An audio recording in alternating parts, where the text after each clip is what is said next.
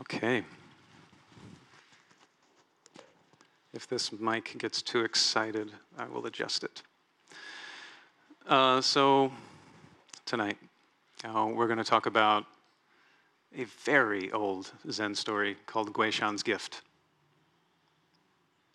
Uh, Guishan, for those who might not know, epic teacher in the tradition, his own teacher being uh, Baizhang, who is largely responsible for the way we live in monasteries now. Thank you very much, Baizhang.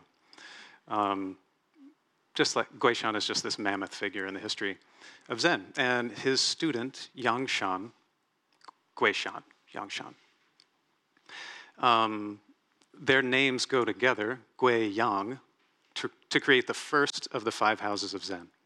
That's as technical as this talk is going to get. Um,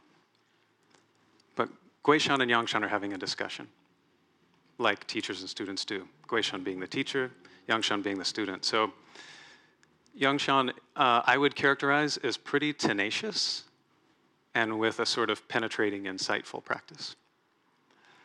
And how does this go? What did they have to say about the practice of giving, which is our theme for the night? So this, uh, this story comes from a collection of stories that, uh, again, the founder of the School of Zen in Japan pulled together. It seemed to be something of a thing, like a master will pull together. Keeps going in and out? It's a little quiet? Okay. I'm not able to adjust the volume from here other than projecting. So I can do that. Um, yeah, so Dogen pulls together this collection of 300 koans, and this comes from that. Yeah, Luna, the whole thing is on. It's just that the monitor is turned off. Thanks. Saved by Luna, who happens to do this for Zen Center. So, uh, Guishan Yang conversation, and Guishan says, I have a student, I have a lay student who gave me three bolts, three rolls of silk. I've got a student who gave me three rolls of silk so that I could buy a temple bell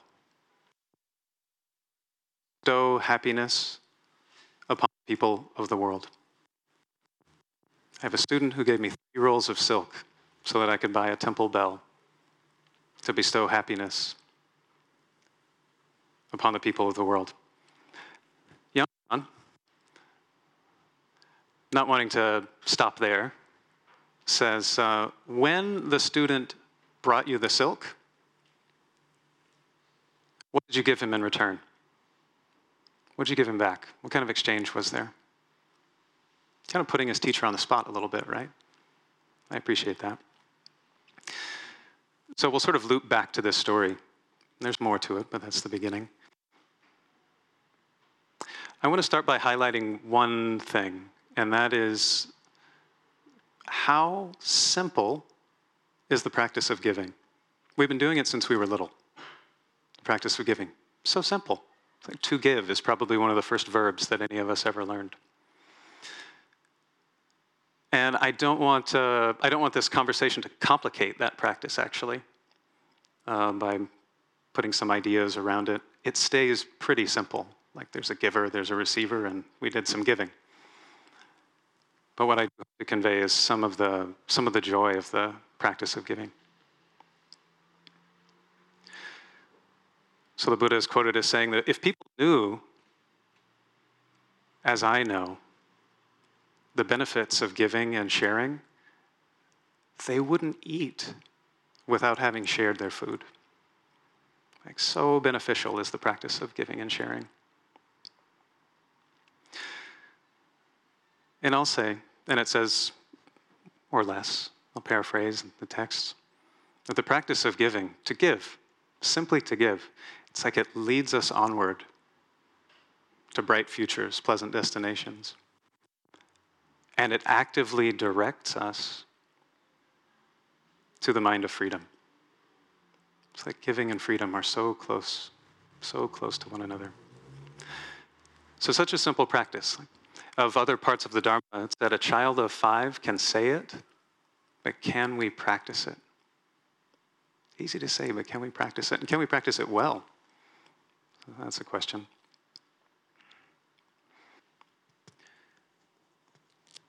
So let's go back in time.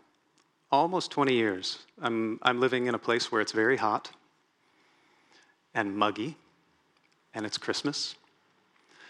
And um, I'm living in a small city in Texas where um, it's known for its outlet malls. It's an interesting thing to be known for, right? But people would travel all over the country to come to these outlet malls. You believe it? So while I was there, I was doing my Christmas thing. I was with a good friend of mine, a friend who was a good enough friend to be willing to uh, admonish me, at least a little. At least a little.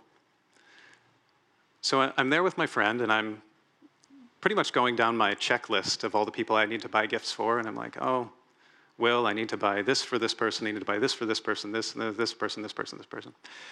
And he gave me the equivalent of like the little eyebrow, just enough of an admonishment to let me know that what he heard was that I'm doing all this out of obligation.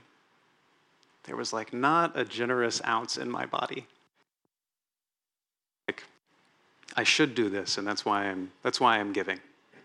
I had a lot to learn about the benefits of giving and sharing. Cut to maybe 10 years later. By this time, I've done some, I've done some pretty intensive sitting practice. There's still a lot I didn't get about giving. And I'm going to tell you about the moment when I really saw something. My understanding about the practice of giving really shifted. So I, I was staying in a, um, a Burmese monastery in the United States, but ethnically Burmese, Burmese Buddhism. Um, staying there for about a week, and I arrived, I totally got sitting. I was like, oh yeah, sitting, freedom. That's where it's at. It's on the cushion, and how my mind is when I'm on the cushion. And I was like, oh, that's it. That's the, that's the whole thing. I got sitting, and I also got monks get to sit. That's cool. So I'm in this Burmese monastery and I'm with the monks. Not only did I not quite get the giving piece yet, but I also didn't get the lay community monastic mutual benefit symbiosis thing that's uh, almost more pronounced in that tradition than, than I see even here. The moment that this changed, it's, a, it's early morning the monks have lined up and they're, they're going to do an alms round in the, in the monastery. This is beautiful thing. Like the, the, monks, the monks are in their, they're set up in their robes. Has anyone ever seen this? Anyone ever seen an uh, alms round before? The scene is pretty much like these monks are in their, these beautiful orange robes, uh, and they're holding these big, they look like copper, like hand hammered bowls or something. And they're all lined up in a row. And what I see I see this young Burmese man, and he has this little pinch of just white rice. Just white rice that he's dropping in the monk's bowl. And what strikes me about this moment, he is lit. He is like, he is glowing. Just his whole like body, his face, he's like, oh, I'm so happy to just be giving this little lump of rice he was lit up. And I was like, wow, something is going on here that I do not understand. But what touched me was seeing the bond. It wasn't even personal. It wasn't like, oh, I really know this monk. I'm going to give him a nice like lump of rice. But there was this beautiful circumstance set up for giving and receiving that happened because these monks were going on alms round. He was lit up. Poof. But he wasn't alone. He's with his family, and his whole family is lit up with this little like rice rice drop. And it's not just this family, but it's like this family and this family and this family. It's this whole line. And they've all come to the monastery to do alms round. And uh, for that week, um, so little kids did temporary ordination. So some of them were coming with their kids to do temporary ordination. It was really sweet. But that was, the that was the moment that something about giving really woke up for me. That brought to mind, there's this saying that Sharon Salzberg has that generosity, generosity is a celebration. That's really what it felt like. It totally felt like this is the best thing I could possibly be doing, is offering this pinch of rice. The other phrase to characterize the week, probably the phrase I heard the most from the Burmese Buddhist community, the lay community that I was hanging out with. They said, an opportunity for dana. And they would just like light up talking about it. Every opportunity for dana. It was like they're actively looking. And Dogen echoes this in his own writing. But an opportunity for dana. And the practice of giving is like so baked in to the, to the culture that I would hear stories about Sayagyi U Ba Khin, who's like this, another sort of like epic historic, historical figure. As he aged, as people would come to visit him, like this is a, this is a good rice moment. As, um, as people would come visit U Ba Khin, he would like pull stuff off the walls to give them. The, the was so, in, so ingrained in him.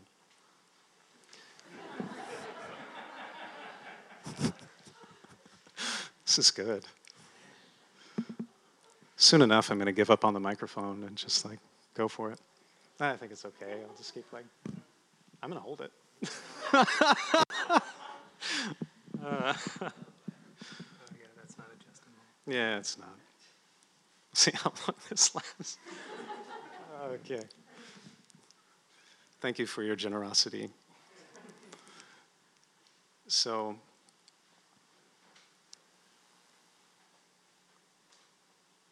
so the big question for me is like, why so joyful? Why so joyful? I got, I got it in like, I got it in seeing the relationship, but it also made me curious about the dharmic background of like why this would be such a joyful occasion to give. And I think telling you at least a little bit of that dharmic background, I don't have time to go in it too deeply, but I think that can set the background for understanding a little bit about this koan between Guishan and Yangshan. Because you've got to know, the Zen masters, they may say tradition outside words and letters. Oh, they know the teaching, and they know it well but they're artful with it. That's what, that's what makes it so interesting. So, some of this background, I think, may serve. Um, I'm going to talk about some of the Dharmic background, kind of in, in terms of three categories. Easy to remember in terms of the giver, in terms of the receiver, and in terms of the gift. Giver, receiver, and gift. Yeah? Pretty clear in the Dharma how, how important um, how important giving can be to establish relationships. It's even said to cement friendships. And I, I never tire of telling how my, my first week at City Center, having come out come from the mountains, started working across the way with Michael, who sometimes facilitates here could have just been a, like a standard working relationship. And the first week, he like comes into the office and he's like, "Hey, Kodo, do you need any pants?" And he has like a stack, a stack of pants. It doesn't matter that it was pants. It's a little funny that it was, but. but what I noticed is that changed the relationship. And from, from then on, there was like there was a warmth, there was a connection that was beyond like, hey, Kodo, can you give me that report by Tuesday? It opened, opened up another channel. So let's talk about the giver. In addition to looking for every opportunity to give, an opportunity for Dana, I love that. It's the how of the giving that's so important. It's really emphasized so much in terms of the giver, the person who does the giving. Um, the manner in which one gives by far outweighs what's given. There are these stories of like giving a little bit of rice crust with the right attitude to the right person, just being so fruitful or in the koan literature, like a blade of grass. You know, can be totally humble. There's a place where the, the Buddha talks about um, how it can be fruitful to give even the wash water you use to wash your bowl. If you give it to the plants with the thought, may this little bit of food nourish the beings who receive it. And even that is fruitful. So, so much about the giver is the how, not, not so much what. And some of the ways they talk about this giving in a way that's conducive to friendship, giving in a way that's conducive to warmth and connection, with an attitude, as you might imagine, that's like respectful and um, in the Dharma context, with an attitude of faith. intention is also really important. We've talked about this uh, related to the generation of karma, sowing seeds for ourselves for the future. The intention does so much. Like, what's my intention with giving? There are these great lists of all the different reasons one can give. I think I'll skip them. They're a little funny, though. But you can refer back to my story about giving out of obligation. You can imagine that's maybe less than ideal. And one of my favorites is um, giving with the intention to adorn and beautify the mind. Isn't that great? It's like beautifying the mind by the quality of generosity. And also adorning the mind with the quality of not clinging. Like it's in the gesture. Like giving, giving up, giving over, handing over. That is letting go. It's so close to freedom. And then, of course, in terms of the giver, giving in a way that we don't harm ourselves and we don't harm others. We don't give the wrong gift at the wrong time just to give, but there's something about the sensitivity to the other, knowing the right gift at the right time. And then the last thing about the how, just to highlight there's this teaching about giving with your own hands. I think there's something here about the connection that's possible. That's, that's what I hear in it. I don't know all the meanings that are back there. But I, I remember I remember one time uh, I was in a hospital. Where is it? Over there. Close to the dog park. Um, after I had been at Tassajara, I was really missing my monk people in the valley. And I was yeah, in the hospital, and in comes one of my Zen Center friends. And he's not alone. He's carrying a homemade card with a young Theravadan monk on it that says, um, uh, Warm wishes from the mountains. And it has the signatures and the well wishes of all of my friends that are in the and in Tassajara Valley practicing all these people who cared, like, ah, he's ill. And he brought it with his two hands and he handed it to me. And that meant so much than like leaving it in my mailbox or something. But that connection, that hand to hand connection. So the how, the how we give, so important.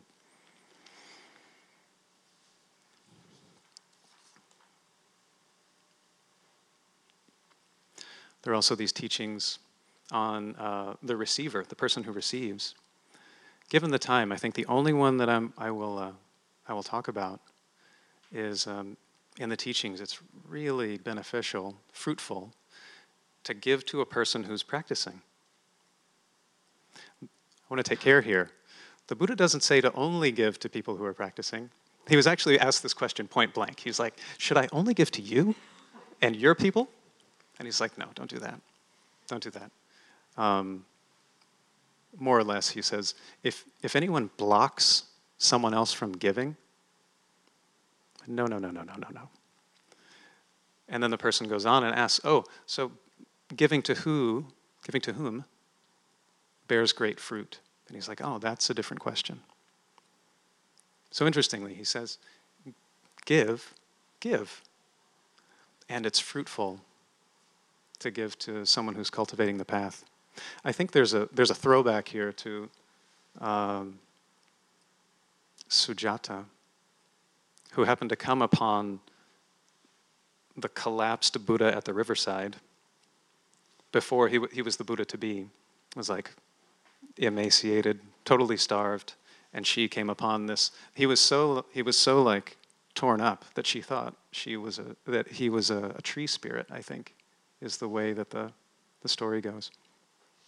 So she comes with this offering, and her gift nourished him enough that he got up and he took his seat under the Bodhi tree and he awakened. It's like her, her gift to this person who was cultivating the path is the, the reason we have the practice. And the whole reason that the practice continues for 2,500 years. It's pretty amazing.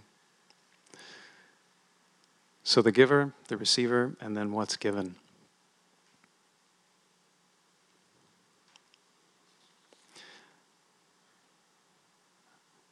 Very quickly, I'm going to say something that is said classically, and then I'm going to quote our friend Miles. So, the, the classics about what we give we give material, food, clothing, medicine, shelter, lamps. It's cool that that's on the list. Um, we try to be scent free here, but uh, perfumes is on the original list. That's cool. Um, so, material, giving the Dharma. Giving the Dharma. The teaching, the Buddha says giving, the, the teaching is the highest gift. That's one of the reasons that, one of my motivations for us doing as much as possible just completely freely here.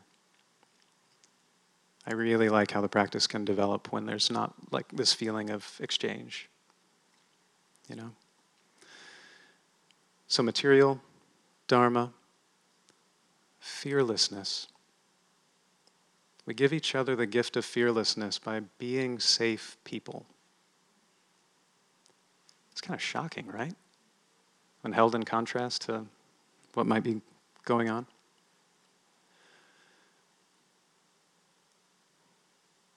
We give each other the gift of fearlessness by our practice of our conduct, um, by our practice of the precepts. There are ancient gifts we give one another. I heard Fu once say that this is the thing we get when we take, take the precepts, when we make, make, the vow, make the ethical vows in public with a teacher and a Sangha. And she says, this, this is the promise that I won't hurt you. That is pretty amazing. I was kind of floored when I heard her say that. So we give material, we give um, dharma, and we give fearlessness. Classics. And then Miles, um, just a bright, shining star of a human. Um, puts it slightly differently that we give our time, we give our talent, and we give our treasure. I think this is like from fundraising talk. Is that true? Yeah. When he says it, it feels so right. Um, anyway, I like reflecting on that.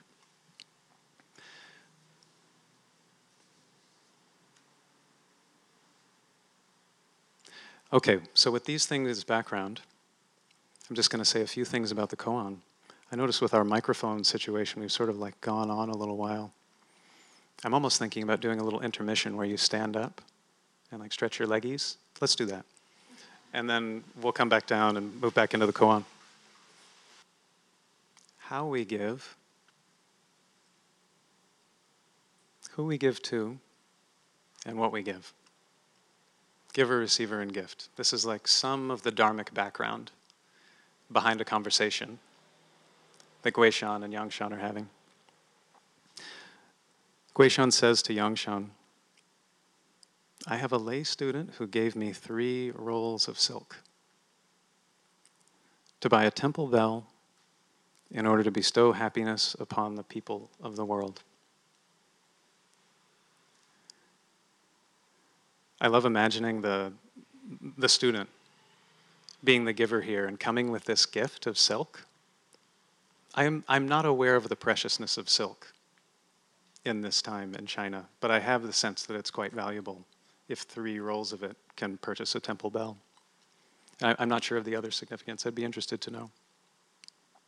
But I can imagine this person coming to the temple, like making this offering to the abbot, Guishan, just like, and, and, I, and then I think back to the lump of rice, the lump of rice in the Burmese monk's bowl. And I'm like, yes, how joyful was this moment?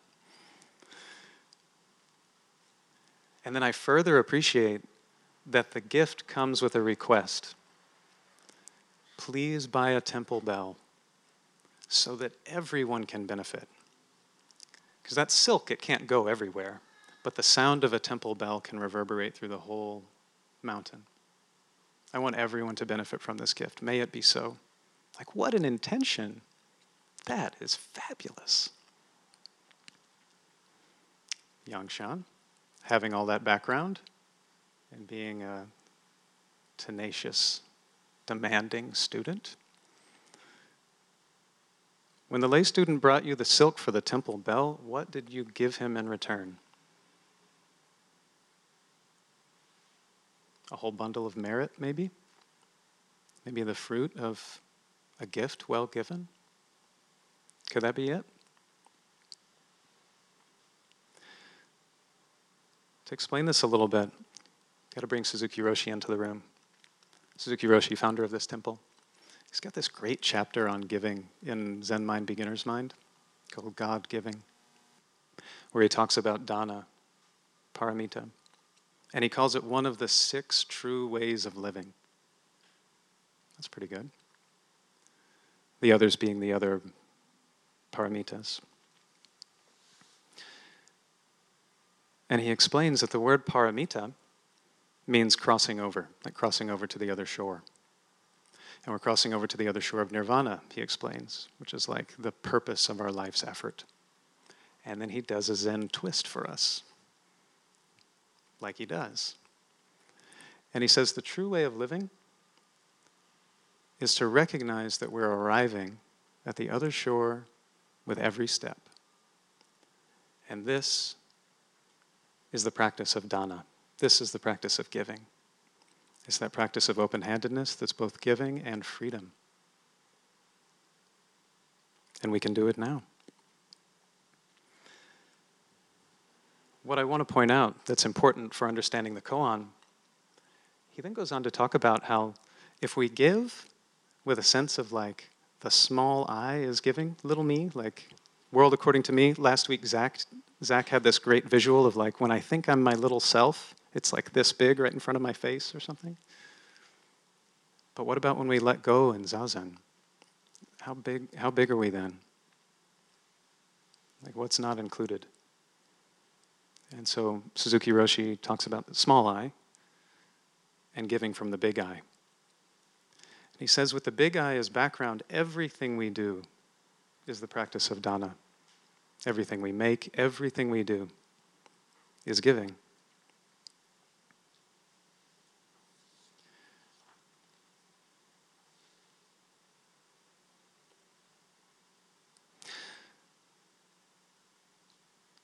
So after Yangshan asks, What did you give him in return? Oh, I wish I had a wooden platform.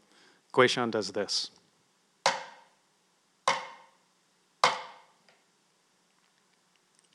This was my offering. Great.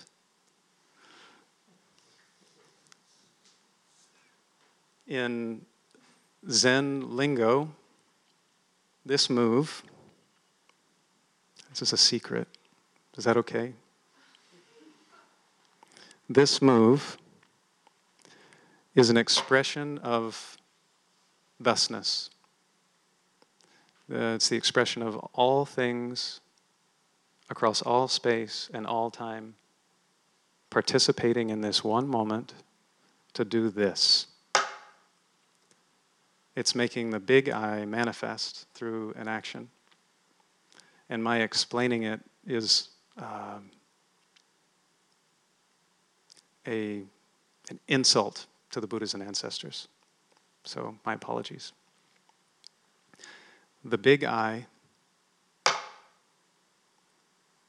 Guishan says, This was my gift. I gave them the big eye. Yangshan says, Wily Yangshan, if you offered him that, how will he benefit? Okay. Guishan is the teacher after all. You know what he does next?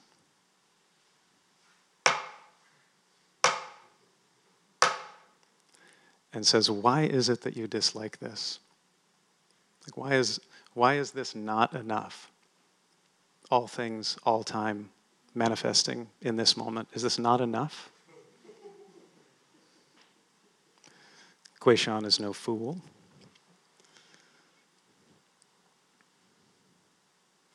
Yangshan says, It's not that I dislike it. Okay. It's just that the gift belongs to everyone. Whoa. Okay. Wait. Very good. It's just that the gift belongs to everyone. Student comes and gives a roll of silk. What'd you give him? This was my offering. How did that benefit him? It belongs to everyone. Hmm.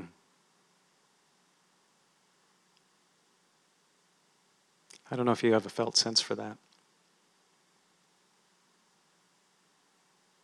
What a gift that is.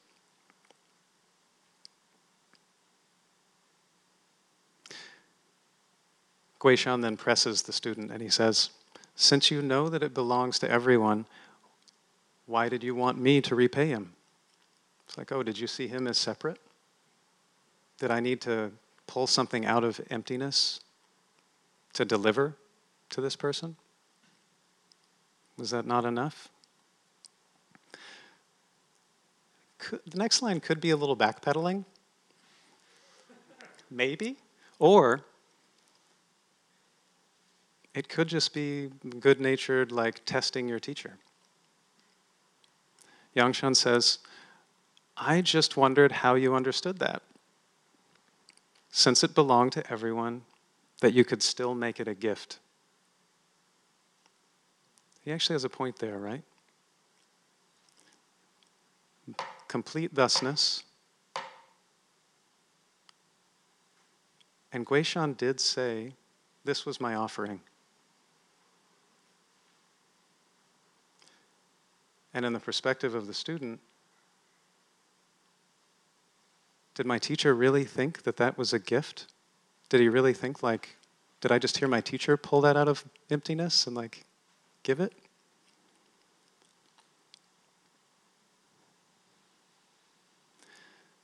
Pretty intimate there, right? There's a lot going on. Guishan closes it out.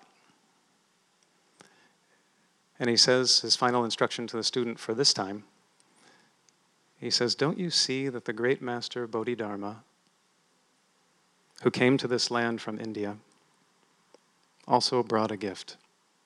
Parentheses. He brought the practice and the Buddha Dharma. It said he brought the Buddha mind seal. Guishan says, We are always receiving gifts from others.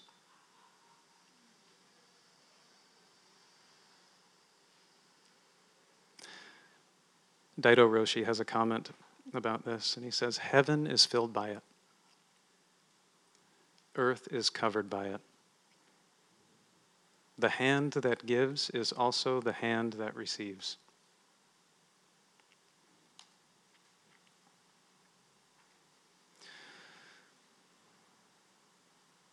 So, what I take from all this the sort of classic Dharma background behind the koan and then the story, the koan itself, is these just classic teachings about giver, receiver, and gift held with an understanding of profound intimate connection. All things, all time. giving, receiving, and the gift from the big eye to the big eye. The big eye is giving the big eye to the big eye. And then how do we manifest that in our own lives? That's the practice. How do we do that? And what I think that Zen adds to the conversation is this em- emphasis on thusness, or the emptiness perspective. It said that Dogen came back from China empty handed. And then he founded Soto Zen in Japan. He came back with a robe and he came back with a succession document, but it said he came back empty handed. What does that mean? He brought back these practices that meant so much to him that he, he put his life on the line to receive in order to pass on. And there's this one moment that I, I think about when we do the robe chant in the morning. The first time Dogen experienced this practice, in the monastery of um, putting the robe on the head, the end of morning zazen, and chanting in this particular way the, the love, devotion, and power of the robe. He was so moved that he says uh, tears soaked his robe for encountering a practice like that. Or sometimes in his journals, when he's meeting with his teacher in China, it will say that if his teacher gave, gave him a teaching he would never heard before that really struck home, he would offer incense and do a hundred prostrations. I'm not asking any of you to do that. but just something. I, th- I think there, there, there, is a, there is an invitation to like feel into the profundity of that and like what that exchange actually was. That is really something. So this is really going on, so I'm going to wrap up. Practice of giving. It reveals our own challenges with the practice of giving. It's like it shows us where we're stuck. But hopefully, the more we settle into the mystery and give from the big eye to the big eye, the more we can learn to give openly and be open with our giving.